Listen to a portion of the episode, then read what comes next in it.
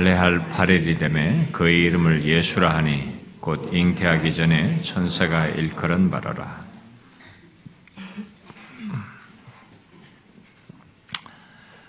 아, 오늘날 우리들이 아, 지키는 이 성탄절은 아, 시간을 더해 오면서 역사 속에서 다양한 것들이 이렇게 덧붙여지고 현대 문화의 옷을 입어 그저 연말 분위기를 내는 holiday 수준으로 이렇게 바뀌어 있습니다.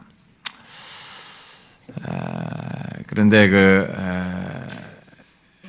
갈란드라는 사람이 어, 정리한 대로 오늘날 이 성탄절 분위기는 어, 사실 근래에 이렇게 바뀌어서 지금 내려오고 있는 것인데요. 1820년대 12월 6일이 이뭐 소위 성 니콜라스라고 하는 성 니콜라스 축일이었는데 그것이 뭐 지금도 어떤 그룹들은 그걸 지키고 있죠. 성 니콜라스 축일을 이렇게 크리스마스와 이렇게 결합을 하여서 어, 산타클로스라는 아, 이 캐릭터를 만들어내고 어,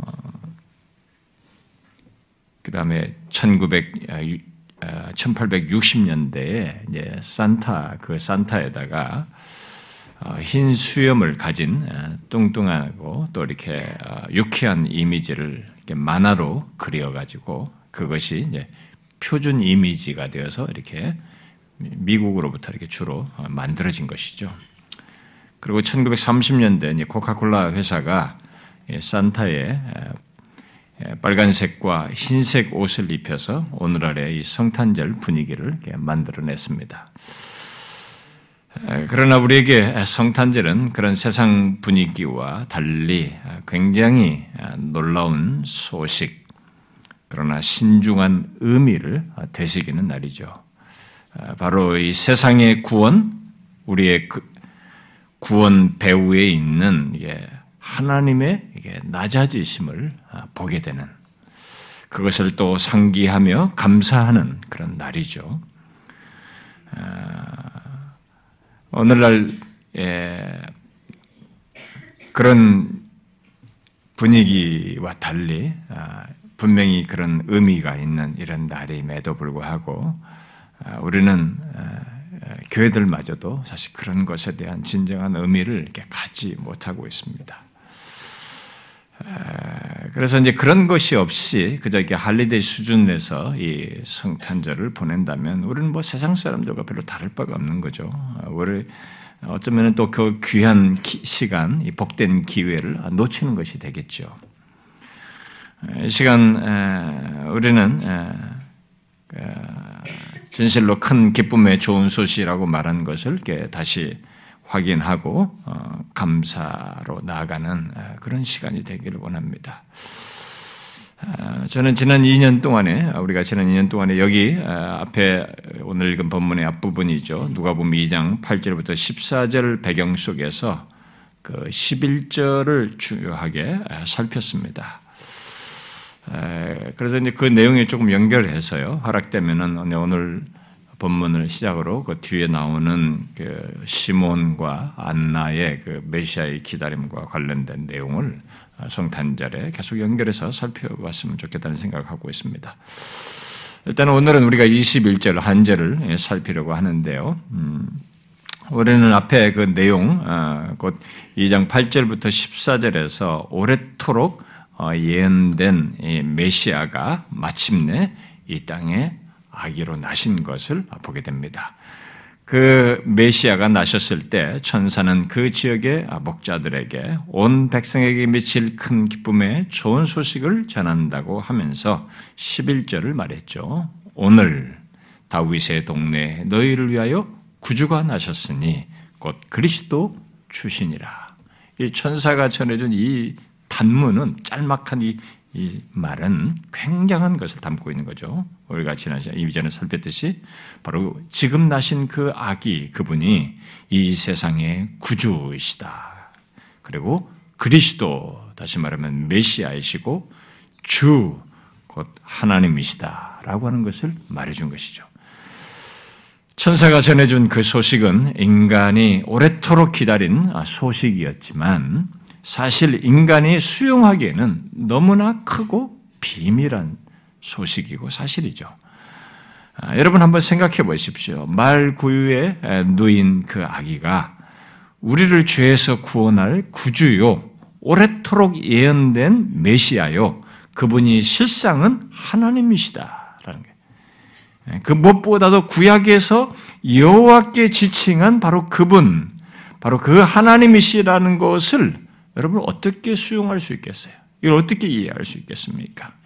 인간과 신은 완전히 구분되는 것인데 그런 하나님이신 이게 아이로 오셔도 이걸 어떻게 수용할 수 있겠습니까? 아, 신화에 익숙했던 옛날 그런 배경이 있기 때문에 그 신화적인 차원에서 연결하면은 뭐 대충 이해를 할 수 있겠습니다만은 이것이 사실로서 실제로 어, 예언된 역사적 기록과 맞물려서 그것이 성취되어서 나타나는 이 현장의 실체는 인간이 이해하기는 정말 어려운 얘기입니다. 하나님이 육신을 입고 사람의 아들로 아기로 나셨다는 것 이것은 쉽게 이해하기 어려운 얘기입니다. 물론 유대인들은 오래도록 예언된 내용이 있어서 상대적으로는 수용성이 컸을 겁니다. 그러나 그들도 그분이 하나님이시다는 것에 대해서 여호와이시다, 주이시다는 것에 대해서는 쉬운 게 아니었습니다. 그렇습니다. 하나님의 육신을 입고 오시는 것은 우리 인간이 이해하기에 너무나 크고 신비스러운 사실입니다.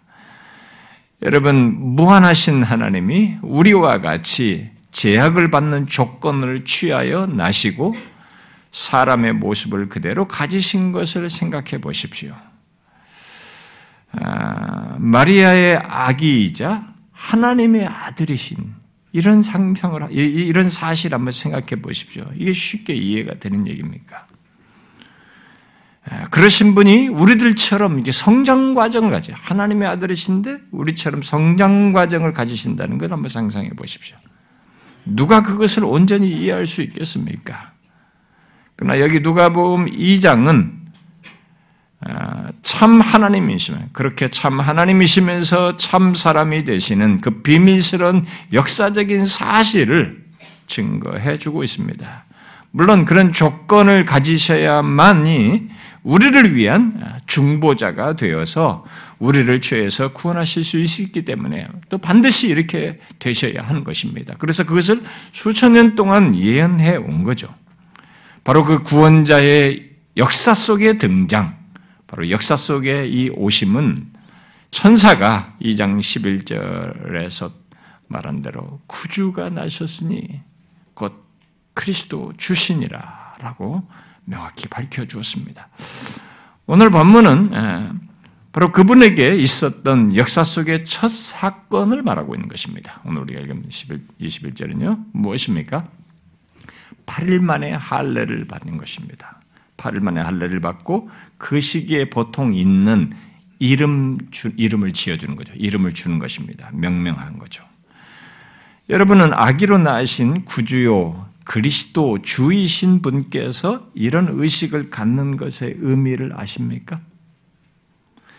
이것은 단순히 할례 받을 때가 되어서 하나의 의식을 가졌다는 것이 아닙니다. 이것은 구주요 메시아로서 행하시는 것이고 곧 우리의 구원을 위한 하나의 성취입니다.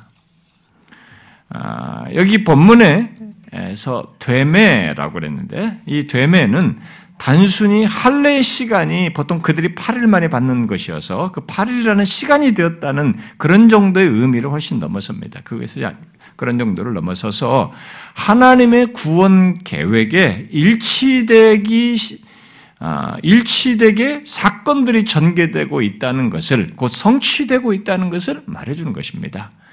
구주요 그리스도 주이신 분께서 8일 만에 할례를 받고 이름을 짓는 의식이 그러면 질문이 되겠죠. 왜 우리의 구원을 위한 성취인가? 성취의 사건인가라는 것입니다. 그것은 구원을 위해 하나님께서 구주로서 우리들 속에 아, 우리들 안에 들어오심을 말하고 그것을 그것이 성취된 것을 말하기 때문입니다. 그래서 먼저 우리가 이 할례부터 좀 생각을 해봐야 되는데요. 여기 할례는 아브라함 때부터 언약 백성들의 이론이 되는 하나님의 표징이었습니다.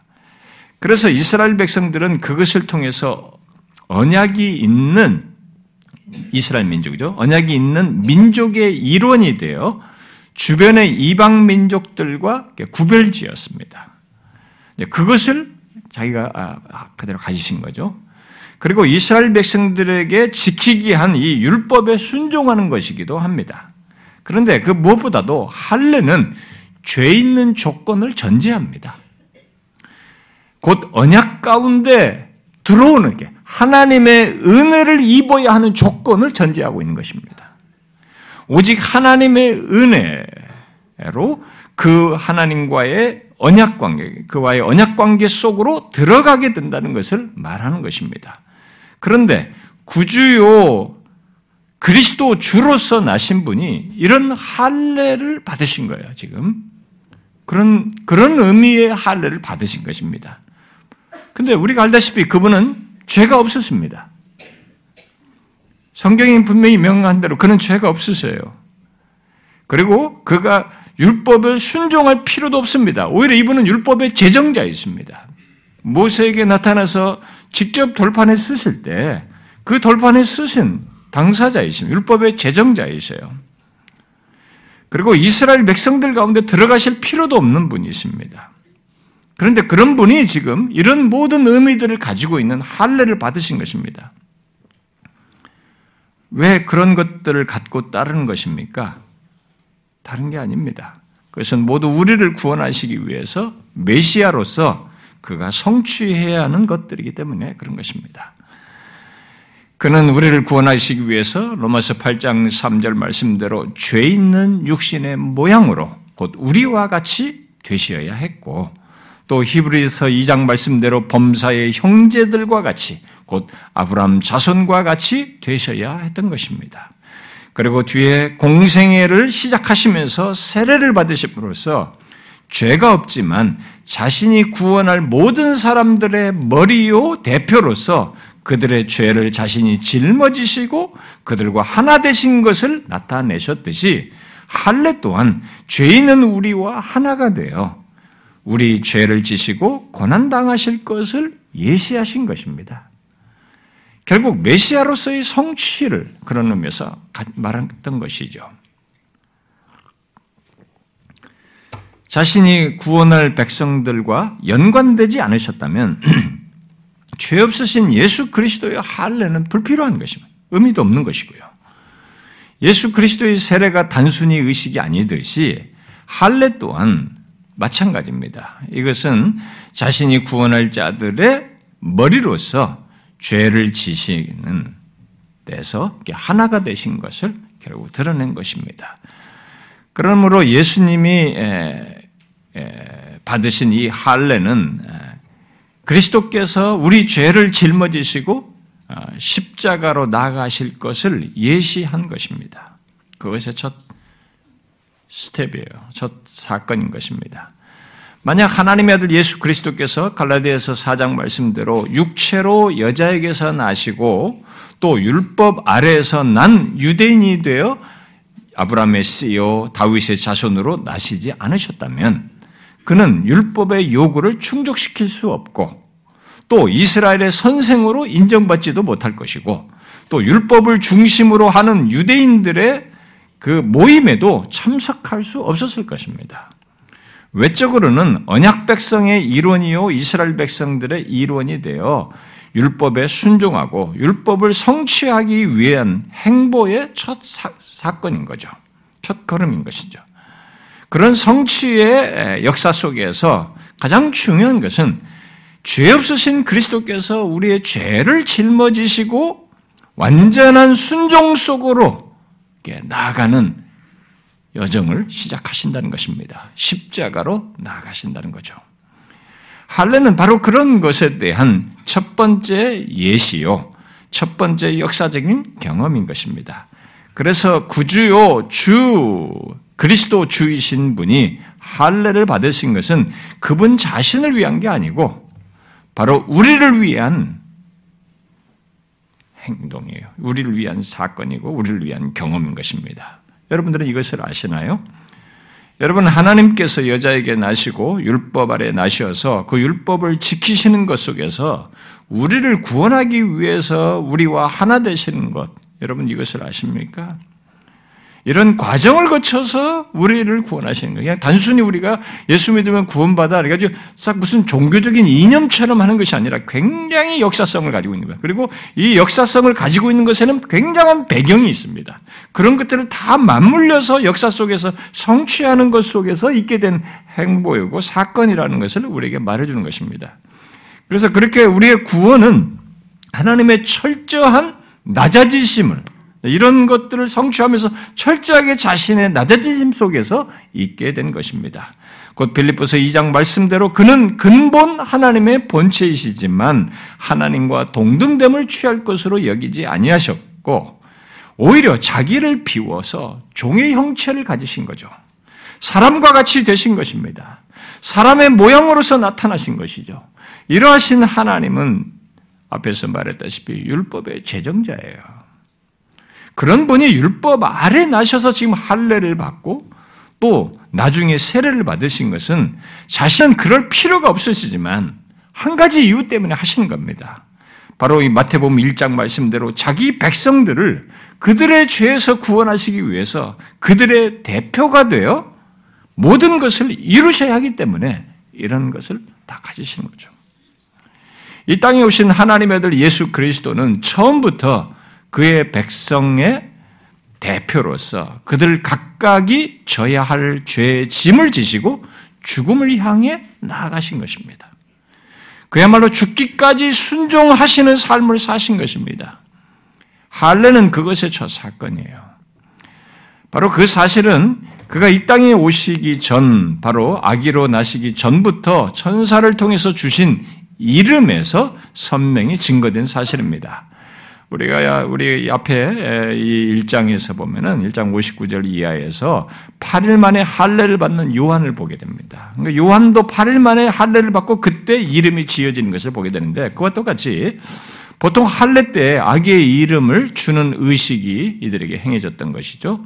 그런데 우리가 본문에서 주목할 것은 그 이름이 예수님께서 예수님께도 이렇게 지어지지만 할례 때 지어지지만 아직 잉태되기도 전에 천사에 의해서 주어진 그 이름을 짓고 있는 것입니다. 그래서 이, 그, 그런 의식의 중요한 순간에 천사가 지어준, 천사가 이름하라고 한 그 이름을 이 순간에 지금 짓고 있는 것, 말하고 있는 것이 명명하고 있는 거죠. 예수라라고. 천사가 미리 말한 대로 예수라고 하였습니다. 이것은 우리들이 흔히 하듯이 단순히 좋은 의미를 가진 이름을 짓는 것을 말하지 않습니다. 지금 육신을 입고 나신 분이 어떤 분으로 사시고 행하실 것인지 그 실제 내용을 내포해서 천사가 말한 대로 말한 것이고 그것을 명명한 것입니다. 그 이름은 앞에 그 2장 11절에서 이 땅에 구주로 오신 분, 곧 그리스도, 곧 메시아요 하나님이신 그분에 대해서 천사가 미리 알려 주어진 그 이름. 그래서 이 이름이 실제와 관련해서 우리에게 생각할 중요한 내용을 내포하고 있습니다. 아, 이 앞에 그 1장에서 마리아에게 천사가 말했죠. 1장 31절에서 보면은, 아, 보라, 이게 내가 잉태하여 아들을 낳으니 그 이름을 예수라 하라. 라고 천사가 미리 말한 그 이름입니다. 이 이름은 당시에 어제도 어, 강무사님 설교 중에 이제 이 본문이 인용해서 마태복음 본문에서 그런 설명을 했습니다만 이 이름은 당시에 이게 제법 흔했습니다. 그러나 지금 우리에게 이 그 이름은 아주 특별한 이름이 되었습니다. 당시에는 아주 흔한 이름이었지만 지금 우리가 예수 할 때 우리에게 이 예수는 굉장히 특별한 이름입니다. 그리고 수많은 사람들이 사랑하는 이름이 되었습니다. 왜요? 그 이름이 부르기 좋아서입니까? 또 유명한 이름이어서 그런가요? 아니지 않습니까? 아, 우리는 그 이름이 말하는 것을 가지신 분이 마침내 역사 속에 오신 것을 알고 있기 때문이죠. 알고 믿고 있기 때문에 그런 것이죠. 그 이름이 말하는 것을 말하는 것을 이게 본문의 예수님이 이 세상에 특히 우리에게 그대로 나타내셨기 때문이죠. 여러분 그 이름의 뜻이 무엇입니까? 이 헬라어로 어, 예수 곧 이예수수라고 하는데 이, 예수는 구약에서 예호수아 우리가 성경에서 여호수아로 표현하는 그 이름에 해당하는 것이죠. 그래서 이 이름의 뜻은 구약에서부터 전 계속 연결된 원래 이제 문자적인 뜻은 결국 연결된 문자적인 뜻은 여호와가 구원하신다 또는 여호와가 구원이시다라는 뜻이죠. 그러니까 너무 좋은 의미의 이름입니다. 그래서 그런지 그 이름이 예수님 당시에도 뭐 너무 흔했습니다. 그래서 프랭스라는 사람은 예수는 1세기 팔레스틴에서 가장 흔한 남자 이름, 이름 중 하나였으므로 그 이름을 가진 사람을 구별하는 호칭이 하나 더 필요했다라고 그랬어요. 그래서 예수님도 나사렛 예수 이렇게 불렀던 것이죠. 아, 우리가 여기서 어, 잠시 생각할 것은 왜 당시에 그렇게 많은 사람들이 그 이름을 좋아하고 많은 사람들 자기, 자녀들의 자녀들의 아, 사내 아이들의 이름으로 이 이름을 붙여 지어졌을까 하는 것입니다. 그것은 당연히 그리스도께서 여호와께서 구원하시기를 간절히 소망하는 마음으로 많은 사람들이 지었던 것으로 우리가 예상할 수 있습니다. 당시의 환경에 맞물려서.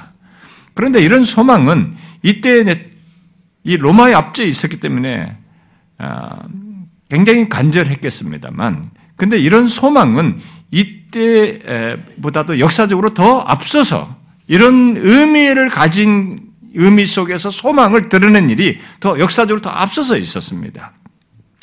그런 의미를 가진 이름이 이제 모세 시대부터 있었던 것이죠. 성경의 기록상 이런 의미, 여호와가 구원하신다, 여호와가 구원이시다라는 이런 의미의 이름을 가진 처음 가진 사람은 바로 어, 모세 뒤를 이은 여우수아입니다. 민수기 13장을 보면 그의 원래 이름은 여우수아가 아니었습니다. 눈의 아들 호세아였어요. 어, 그런데 모세가 눈의 아들 호세아를 여우수아로 부른 것입니다. 호세아라는 이름의 뜻은 구원이라는 뜻입니다. 분명 그의 부모는 이집트의 노예 생활을 하는 가운데서 구원을 바라면서 자기가 낳은 아들의 이름을 호세아라고 지었을 거였죠. 그래서 그 의미의 배경에는 노예 상태에서 구원을 기다리는 모습이 깔려 있는 것입니다. 그것을 하나님이 보신 출애기 3장의 표현으로 말을 하면 출애기 3장에 그들이 가지고 있는 어떤 배경 속에 있는지를 하나님이 말씀하시잖아요. 그들이 고통과 부르짖음을 보고 이렇게 말씀하셨어요. 그러니까 고통과 부르짖음 속에서 구원을 기다리면 기다리면서 이름을 지은 거죠. 호세라고. 이렇게 이름을 짓는 부모는 분명히 믿음을 가진 어, 좀 더 아주 실천적으로 믿음을 드러낸 부모였을 것이라고 봅니다. 그러나 민수기 13장에서 모세는 이제 더 이상 그런 노예 상태에 있지 않고 이제 가난 땅으로 민수기 13장에서 이 이름을 지어는 장면이 나오는데 이제 가난 땅으로 들어가기 전 그 땅을 탐지하기 탐지하러 가는 그 시점이었기 때문에 눈의 아들 호세아에게 다른 이름을 지어 준 것입니다. 아, 그것은 그가 가진 이름 호세아라는 뜻, 호세아가 뜻하는 구원에다가 여호와라는 이름을 더하여서 여호와는 구원이시다 또는 여호와께서 구원하신다는 의미의 여호수아로 이름을 지어준 거죠. 이제 가난 땅을 정복하여 들어가 가게 하신 바로 이제 코앞이란 말이에요. 이제 이 그 약속한 가난 땅을 정복하게 들어가게 하실 그 하나님의 구원을 기대하면서 그 이름을 지어준 것으로 보입니다. 그 뒤로 이스라엘 백성들 가운데는 그 이름을 좋게 여긴 여기서 그 자녀들에게도 아마 이런 이름을 지어준 일이 있었겠죠. 예, 그러다가 예수님 당시에는 그 이름이 아주 흔하게 돼 버렸어요. 왜요? 어떤 면에서 달리 설명하면 그 시대 그들의 마음의 소망을 이렇게 대변한 표현한 것이죠. 물론 그들 중에는 단순히 그 이름의 의미가 좋아서 지은 사람도 있었겠습니다만은 그들 중에 아마 많은 사람들은 오랫동안 계속된 이 로마의 압제에서 하나님께서 구원하시기를 기대하면서 그 이름을 많이 지었던 것으로 우리가 추측할 수 있습니다. 정말 예수, 곧 여호와께서 어, 구원하신다는 것, 여호와께서 어, 구원이시라는 것을 보고자 했던 것이겠죠.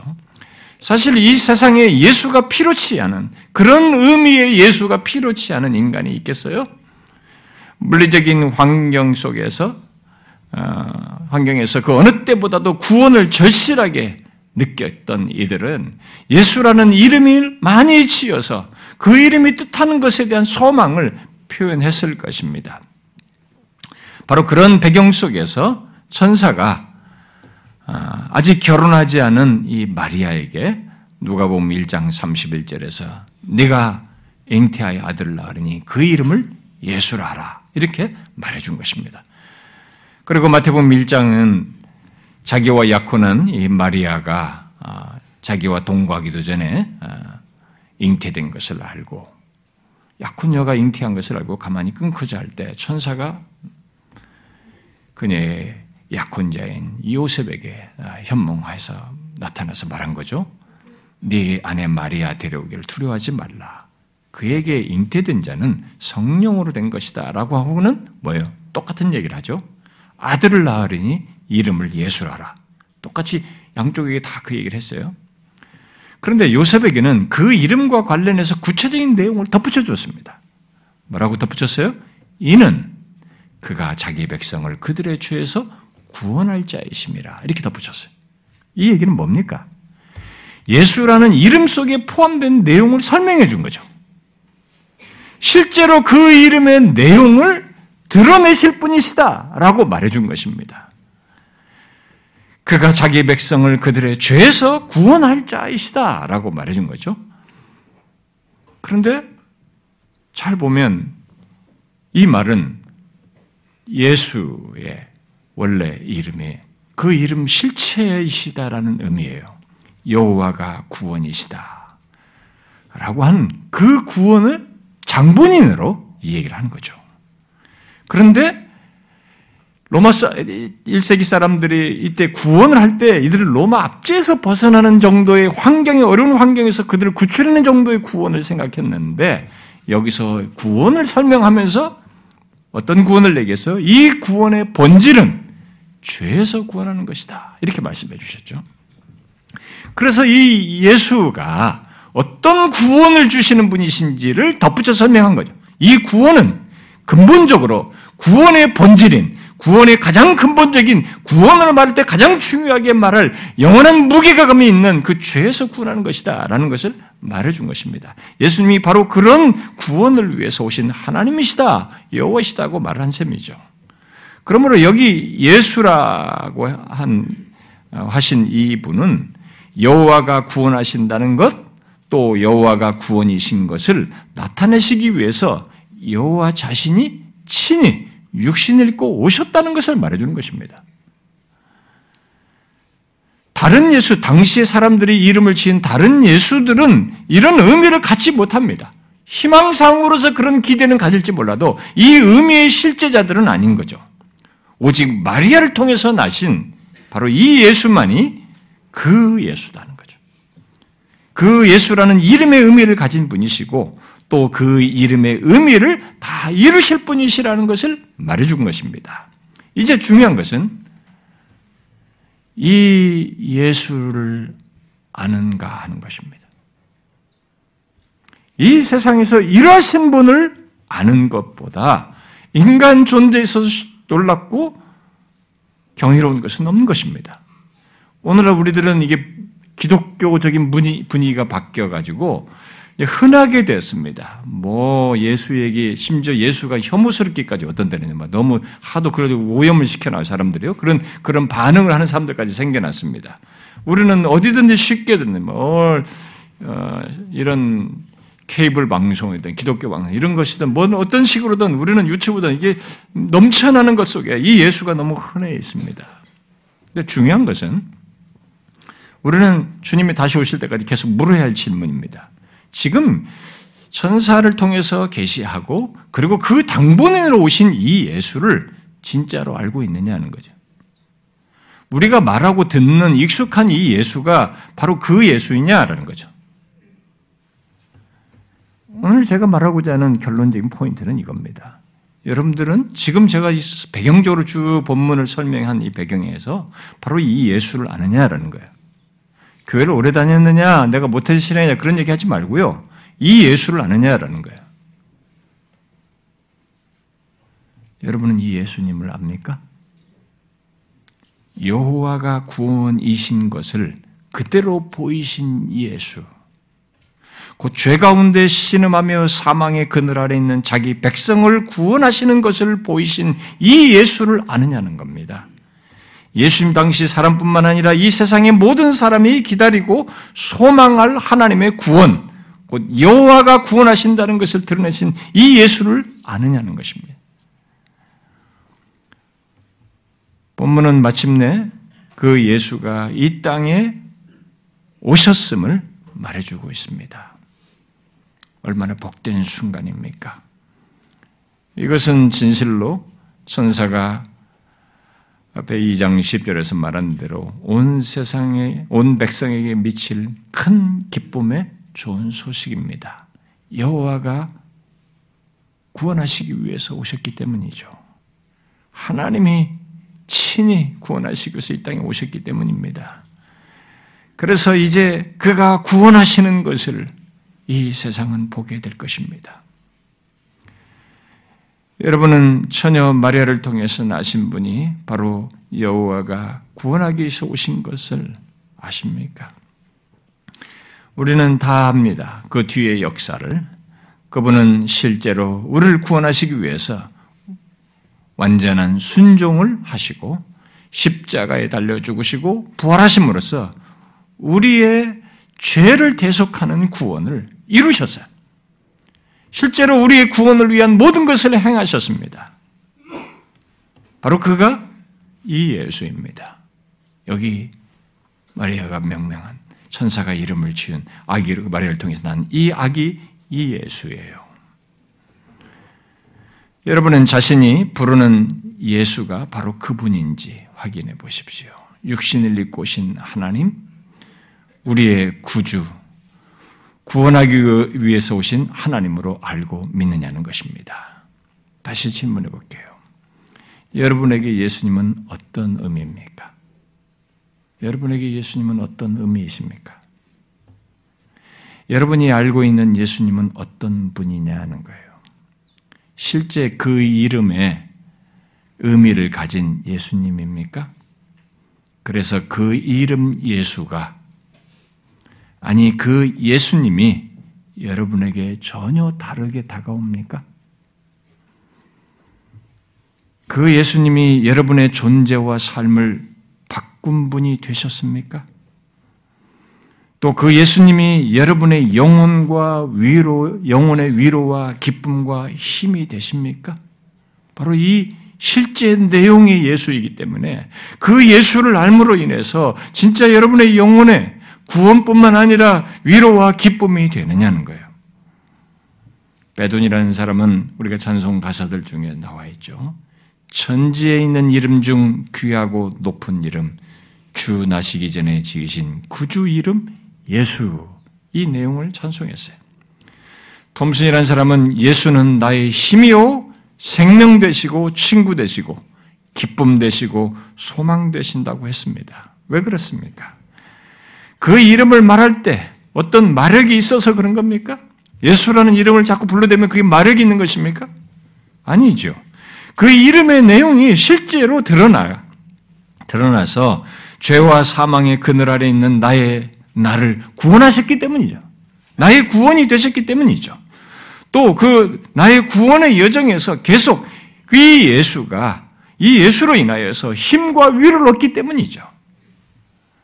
여러분이 만난 예수는 그 예수입니까? 여러분이 알고 있는 예수는 어떤 분이냐는 거예요. 19세기의 박스터라는 사람은 슬픈 마음 있는 사람, 예수 이름 믿으면 영원토록 변함없는 기쁜 마음 얻으리 그랬어요. 예수 이름을 믿으면 그런 기쁨을 얻는다는 것입니다. 이런 일이 실제입니다. 그걸 몰랐던 사람들이 진짜 예수 이름을 믿음으로써 이 예수 이름이 말하는 그 실제 그 대상이신 예수를 믿음으로써 영원토록 변함없는 기쁨을 얻는 것입니다. 구원을 얻어요.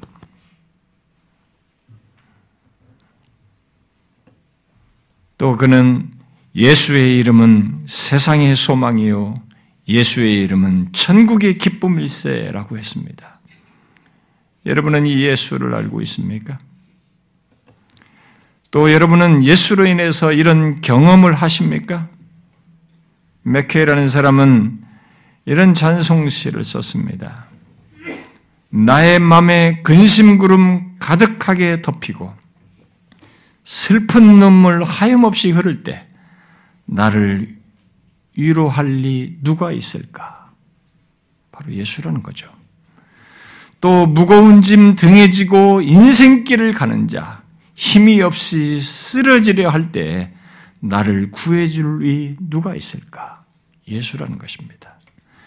또 지은 죄를 돌아보니 부끄럽고 괴로워 자나깨나 마음에 평안 없을 때 추한 죄인 용납하사 품에 안아주시고 깨끗하게 하실 리 누굴까?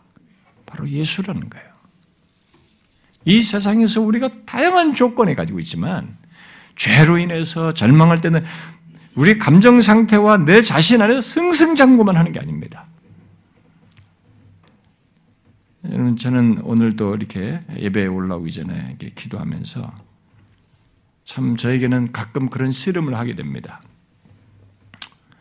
그러니까 뭔가 어떤 계기가 됐기 때문에 이제 그렇게 그런 생각들이 저에게 들어오게 된 것인데, 어, 제가 지금 최근에 어, 우리 성도들을 중에 이제 어려워하는 어, 어떤 지체를 제가 생각하면서 마음이 좀, 좀 아파요. 제가 솔직히. 그런 것을 제가 마음에 계속 씨름하고 있습니다. 그러는 가운데 이제 제 자신을 이렇게 성찰해 보는 것으로 자꾸 연결되다 보니까 이제 올라오면서 기도를 하는데 저에게 이게 자주 이제 그러니 저의 그 지난날의 그 신학생 시절의 그 아픈 죄가 딱 떠오르는 거예요. 제가 거짓말 한 적이 있거든요. 근데 그 거짓말이 아, 지금 생각 뭐 그때는 그냥 뭐그 흐름 속에서 한 것 같은데 지금 생각하니까 너무 치욕스럽고 아, 진짜 어떻게 그럴 수 있었을까? 이런 생각이 들 정도. 제가 자격지심이 확 밀려오는 겁니다. 아, 참 목사로서 너무 부끄럽다. 음, 막 그런 게 밀려오는 거예요. 여러분, 제가 여기서 이런 생각을 계속 함몰돼 따라가면 어디 가겠습니까? 아, 나는 목사가 되길 자격이 없어. 막 끝없이 부정적으로 흘러갑니다. 여러분, 이런 조건의 인간이 어디서 다시 기준점을 찾고 위를 얻고 힘을 얻을 수 있을까요? 여러분, 죄 절망했을 때, 내가 자격이 안 된다고 여겨질 때, 이 세상에 어떤 일로 근심하게 될 때, 또 이런저런 일로 절망하게 될 때, 우리가 어디에서 빛을 볼 수 있을까요?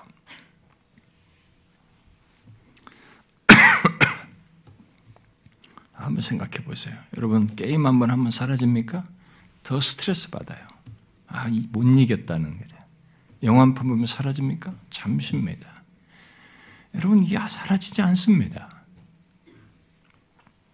그것은 그냥 반복해야만 하는 일들이에요. 여러분, 어디서 우리의 영혼의 안식을 얻을 수 있습니까? 이런 것에 쉼을 얻고 답을 얻을 수 있습니까? 그가 말합니다. 맥케이가 말하죠. 주 예수, 주 예수, 주 예수밖에 누가 있으랴. 슬퍼 낙심될 때 내 친구 되시는 구주 예수밖에 다시 없도다. 진짜 예수밖에 없습니다. 여러분 경험 많이 하시죠? 저의 정서도 저의 생각도 복잡한 것들이 이 수도 없이 인생을 살아오면서 겪습니다. 저는 이 영적인 문제까지 더 정직하고 하나님 말씀을 씨름해 하는 사람입니다. 또 말씀을 준비하다 그러니까 이런 예민한 부분에 있어서 절망하고 자격이 안 되고 괴로울 때가 많습니다. 그런데 거기서 제가 밖에 한번 걸어보면 사라질까요? 잠시 있는 것은 할 수 있겠으나 그런 일은 나에게 답이 되지 않습니다. 우리가 어디서 그걸 답을 없습니까? 그리고 그런 조건을 이기면서 계속 방향성을 가질 수 있습니까? 그건 예수예요. 예수밖에 없는 것입니다. 이런 예수를 안 밀러라는 사람은 주 예수보다 귀한 것은 없네. 이 세상 부귀와도 바꿀 수 없고, 이 세상 병에와도 바꿀 수가 없고, 이 세상 행복과도 바꿀 수 없네라고 했습니다. 그만큼 예수의 실제를 아는 게 된 겁니다. 여호와가 오신 거예요. 여호와가 육신을 오셔서 나를 그 절망과 죄와 사망의 그늘에서 구원하셨기 때문에 그 부분과 바꿀 수 있는 게 없다라고 한 것입니다. 예수의 이름의 실제를 알게 된 자들은 자신이 그 예수를 알게 된 것으로 아니 여호와께서 우리를 죄에서 구원하시기 위해 오셔서 실제로 자신의 죄를 지시고 십자가에 달려 죽으시고 부활하심으로써 구원하신 이 예수를 결국 사랑하게 됩니다. 사랑하게 돼요. 그래서 이 스웬이라는 찬송 작가는 나의 진정 사모하는 예수님 음성조차도 반갑고 나의 생명과 나의 참 소망은 오직 주 예수 뿐일세 그랬어요. 또 프라이는 프라이도 내 진정 사모하는 친구가 되시는 구주 예수님은 아름다워라. 또 괴레라는 사람은 예수 사랑의 꽃 나의 마음에 사랑으로 피소서라고 고백했습니다. 그리고 버나드는 사랑의 구주 예수여 나의 기쁨 되시고 이제로부터 영원히 영광이 되소서라고 했습니다. 그리고 그는 구주를 생각만 해도 이렇게 촉거든 주 얼굴 배울 때 얼마나 했습니다. 여러분에게 예수님은 이런 분이십니까? 억지로 우리가 찬송 가사로가 아니라 실제로 예수가 자기에게 그런 대상이냐는 것입니다. 한번 솔직해 보십시오. 여러분에게 예수는 어떤 분이십니까? 여러분은 그가 누구인지 분명히 알고 있습니까? 여호와께서 구원하신다는 것을 몸소 드러내신 분이신 것을 알고 있습니까? 여러분이 믿고 말하는 예수는 영광스러우신 하나님, 영존하시는 하나님, 무한하신 하나님이 자신을 낮추어 육신을 입고 오셔서 우리 죄를 지시고 죽고 사심으로써 그 이름 그대로 여호와가 구원하신다는 것을 드러내신 바로 그분이냐는 겁니다. 그래서 이 예수를 알게 된 것으로 기뻐하십니까? 이 예수를 알게 된 것이 자기에게는 한없는 감사와 기쁨이 됩니까? 그래서 그분 안에서 구원의 기쁨을 가지고 또 그분 안에서 삶을 살면서 위로와 힘을 얻으십니까? 그를 생각만 해도 좋아서 그를 배웁기를 소망하십니까? 슬퍼 낙심될 때 근심의 구름 가득할 때, 무거운 인생의 짐을 지고 살 때, 또 죄로 부끄러워 괴로울 때, 주 예수 안에서 용서와 회복과 위로와 힘을 얻으십니까? 여러분이 알고 믿고 경험하는 예수님이 진실로 여호와가 구원하신다는 것을 여러분에게 드러내신 그 예수인지를 확인해 보십시오. 만일 그 예수가 아니라면 여러분이 알고 있는 예수는 예수님 당시 많은 사람들이 그저 희망사항처럼 지은 이름의 예수 아니면은 종교적인 만족을 위해서 찾는 예수 정도일 것입니다. 본문의 예수님은 결코 그런 분이 아닙니다. 이 예수는 미리 예언되고 기다리던 이 세상에 오신 그 유일한 예수입니다. 이 세상의 구주 예수입니다. 진실로 여호와가 구원이신 것을 실제로 드러내신 바로 그분인 것입니다. 그 예수를 알고 믿는 자가 제대로 예수를 믿는 것이죠. 그는 그 예수 그리스도께서 구원하시기 위해서 오셔서 이루신 것을 갖게 됐겠죠. 어떤 것이겠습니까? 죄에서 구원하신 것을 갖게 됐겠죠. 또 죄가 요구하는 사망과 형벌에서 구원받은 것을 갖게 되었겠죠. 그리고 그분 안에서 참 생명을 얻었을 것입니다. 이런 사실 때문에 예수를 알고 믿는 자를 믿는 자는 진실로 예수님이 위로와 힘이 되신 것, 자신의 사랑의 대상이 되는 것입니다. 이 예수를 알고 믿는 사람은 실제로 그렇습니다. 정말 생각만 해도 내 마음이 좋은 것이죠. 위로가 되는 것입니다. 우리들이 자주 부르는 이 복음성 중에 예수라는 이름 앞에 많은 수식어를 붙여서 부르는 그런 복음성이 있죠. 뭐 능력의 이름 예수, 권능의 이름 예수, 모든 강력을 파하는 예수, 생명 대신 예수, 치유의 이름 예수, 용서의 이름 예수, 자유 주시는 그 이름 예수, 거룩한 이름 예수, 빛을 주는 예수, 모든 이름 위에 뛰어난 예수. 저는 더 많은 수식어를 붙일 수 있어야 한다고 믿습니다. 그냥 노랫말이 아니라 진실로 자신이 알고 믿는 예수님에 대한 마음의 표현, 부인할 수 없는 내용으로서 그 앞에 얼마든지 수식어를 붙일 수 있어야 한다고 봐요. 주관적으로. 자기가 알고 믿는 자기 자신의 고백으로서의 어떤 수식어가 붙일 수 있어야 된다고 믿습니다. 나의 기 기쁨이 되신 예수, 나의 사랑 되신 예수, 나의 소망이신 예수, 내가 항상 사모하는 예수, 나의 인생의 위로자 예수, 약한 나의 강함이 되신 예수, 추한 나의 정함이 되신 예수, 천한 나의 높음이 되신 예수, 죽을 나의 부활이 되신 예수, 나의 영원한 중보자 예수, 나의 전부이신 예수, 나의 궁극적인 영광이신 예수.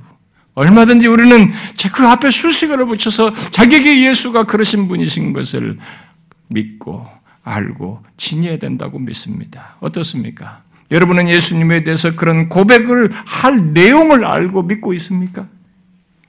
여러분에게 예수님이 누구이십니까? 그에게 어떤 마음인지 한번 말해 보십시오.